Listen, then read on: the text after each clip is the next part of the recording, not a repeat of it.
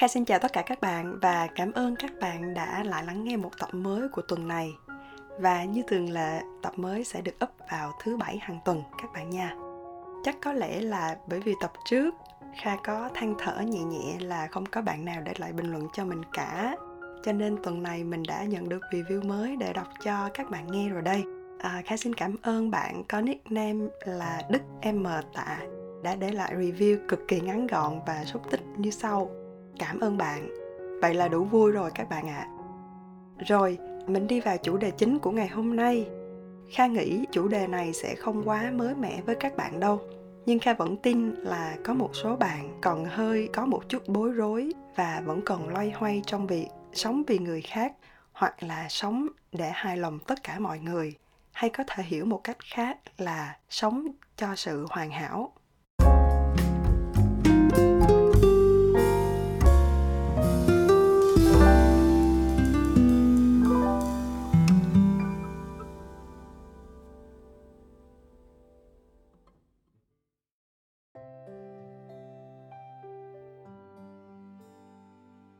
Việc các bạn sống tốt, không ai có thể chê trách được cả. Một khi bạn đã có ý thức sống tốt, đó chính là một lời khen. Tuy nhiên có nhiều bạn quá đặt nặng vào vấn đề sống sao để ai cũng thương, ai cũng quý. Và khai nghĩ điều này thật sự là không nên. Vì bạn, trước hết hãy sống cho chính bạn. Khi bạn cố hài lòng một người nào đó, nếu điều đó làm cho bạn cảm thấy vui thì bạn có thể duy trì. Nhưng nếu sáng bạn ra đường cười nói với mọi người. Tối về mệt mỏi bởi vì cả ngày phải gồng mình để sống như một người kiểu mẫu hoặc là gọi điện cho ba mẹ than phiền về người này người kia. Kha nghĩ là không nên. À, bởi vì như vậy bạn sẽ làm cho bạn tổn thương rất là nhiều. Kha sẽ đưa cho bạn một ví dụ để xem là các bạn có tìm thấy mình ở trong đó không nha. Khi mình đi làm chắc chắn cứ cuối năm mình sẽ được tự đánh giá và đánh giá từ cấp trên đúng không nào lúc tự đánh giá thì không sao nhưng mà đến khi ngồi lại với sếp mình sau một thời gian thảo luận rất là lâu à, sếp bảo là à bạn đã làm rất là tốt 10 điều như sau là điều A, B, C gì đấy. Mình nghe chắc chắn là mình rất là vui, nhưng mình thường chẳng để tâm đến mấy. Tuy nhiên đến lúc sếp bảo, nhưng mà em có hai điều sau đây cần phải thay đổi, là y như rằng tối về không ngủ được. Cứ nghĩ mãi là tại sao sếp lại đánh giá thấp mình? Mình thấy mình đã làm rất là tốt rồi, đại loại là như vậy. Thì đó đó chính là biểu hiện của sự không hài lòng về những điều là mình chưa hoàn hảo. Kha biết là ai trong chúng ta cũng muốn khoe những cái tốt và không muốn cho người khác thấy những điểm chưa tốt của mình, nhất là trong môi trường đi làm. Sự cạnh tranh là cực kỳ khốc liệt. Tuy nhiên, đôi khi vì chính những cái suy nghĩ ấy lại vô tình đánh mất chính bản thân bạn, con người thật của bạn, và làm cho bạn cực kỳ mệt mỏi.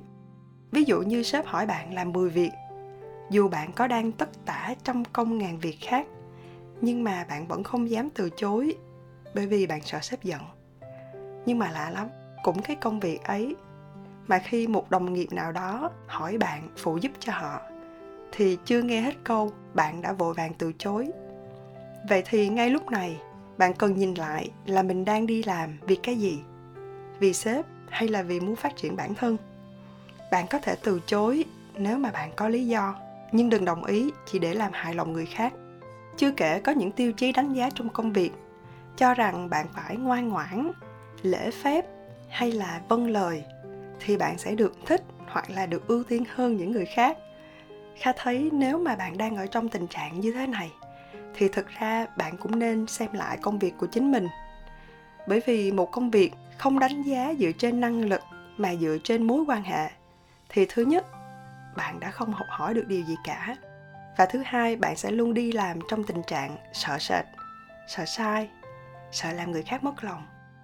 Có những bạn có thể nghĩ rằng là bạn vui vẻ với mọi người vì bạn được trả lương, nếu không bạn sẽ mất việc vậy thì bạn phải càng nhìn lại công việc mà bạn đang làm. Nó thật sự là độc hại vô cùng. Kha xin khẳng định, mối quan hệ là cần thiết trong công việc, nhưng khả năng mới là điều quan trọng để đánh giá bạn có thành công hay không. Không vui vẻ không có nghĩa là bạn phải câu có với đồng nghiệp. Bạn vẫn có thể nói chuyện với họ, vẫn trao đổi với họ một cách rất chuyên nghiệp, nhưng không có nghĩa là mình phải luồn cuối hoặc cười nói bên ngoài mà bên trong thì đang rất là hậm hực hoặc là bực tức. Đó chỉ là một ví dụ nhỏ khai gửi gắm thông điệp của mình, thông điệp về sự hoàn hảo đến với các bạn mà thôi. Hoàn hảo không phải là các bạn phải biết hết tất cả mọi thứ. Hoàn hảo không phải là người khác đánh giá tốt về bạn. Hoàn hảo không phải là bạn phải cố gắng làm những điều không nằm trong giá trị của bạn. Đừng vì bạn thấy người này có cuộc sống tốt hơn mà mình nghĩ trong họ thật hoàn hảo. Còn mình thì trông thật tệ và không làm được gì cả. Kha cam đoan với các bạn, không ai là hoàn hảo cả. Nếu mình cứ đem người này so sánh với người khác, nhưng mình phải hiểu là họ đã rất hoàn hảo với chính họ. Họ đã rất hoàn hảo với bản thân họ ngay tại thời điểm hiện tại.